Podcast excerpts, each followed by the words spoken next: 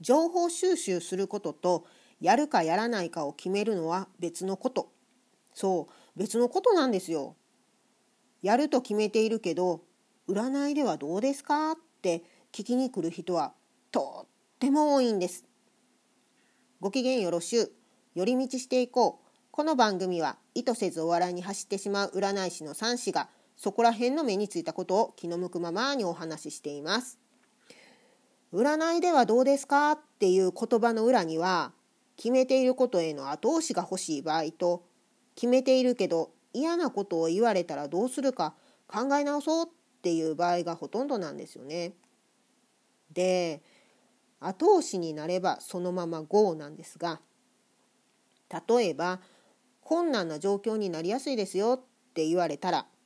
だいたい次の質問はやめた方がいいですか？なんですよねこれが。こう聞く人にはまだ起こりもしていないことを対処するだけの覚悟がないならやめた方が無難ですねって言います。占いの使い方をね間違っていると思うんですよね。困難な状況になりやすいと分かったならそれをシミュレーションして用意するのがやると決めた人の行動だと思うんです。うちのリピーターさんは花から決めたことに対して何に気をつければいいかを聞きに来てくださいます。ご自身が想定している以外に困難なことや厄介なことが予想されるんやったらできるだけ打ち手を揃えておきたいってことなんですね。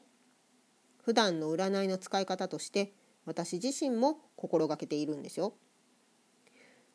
自分の立ち位置や軸をぶれさせないためにも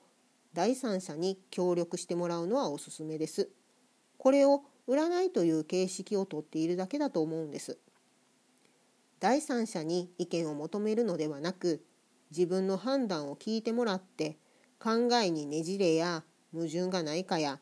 軸がぶれていないかの確認を一緒にする感じですね。この時に第三者が自分の意見をねじ込んじゃう人とかただあなたの話を聞くことができない人は避けたいですね。ややこしくなるだけですからね。今日はここまで。番組のクリップや応援ボタンを押してくれると嬉しいです。ご感想やこの番組で話してほしいことがあれば Twitter やマシュマロへお便りくださいね。それではまた。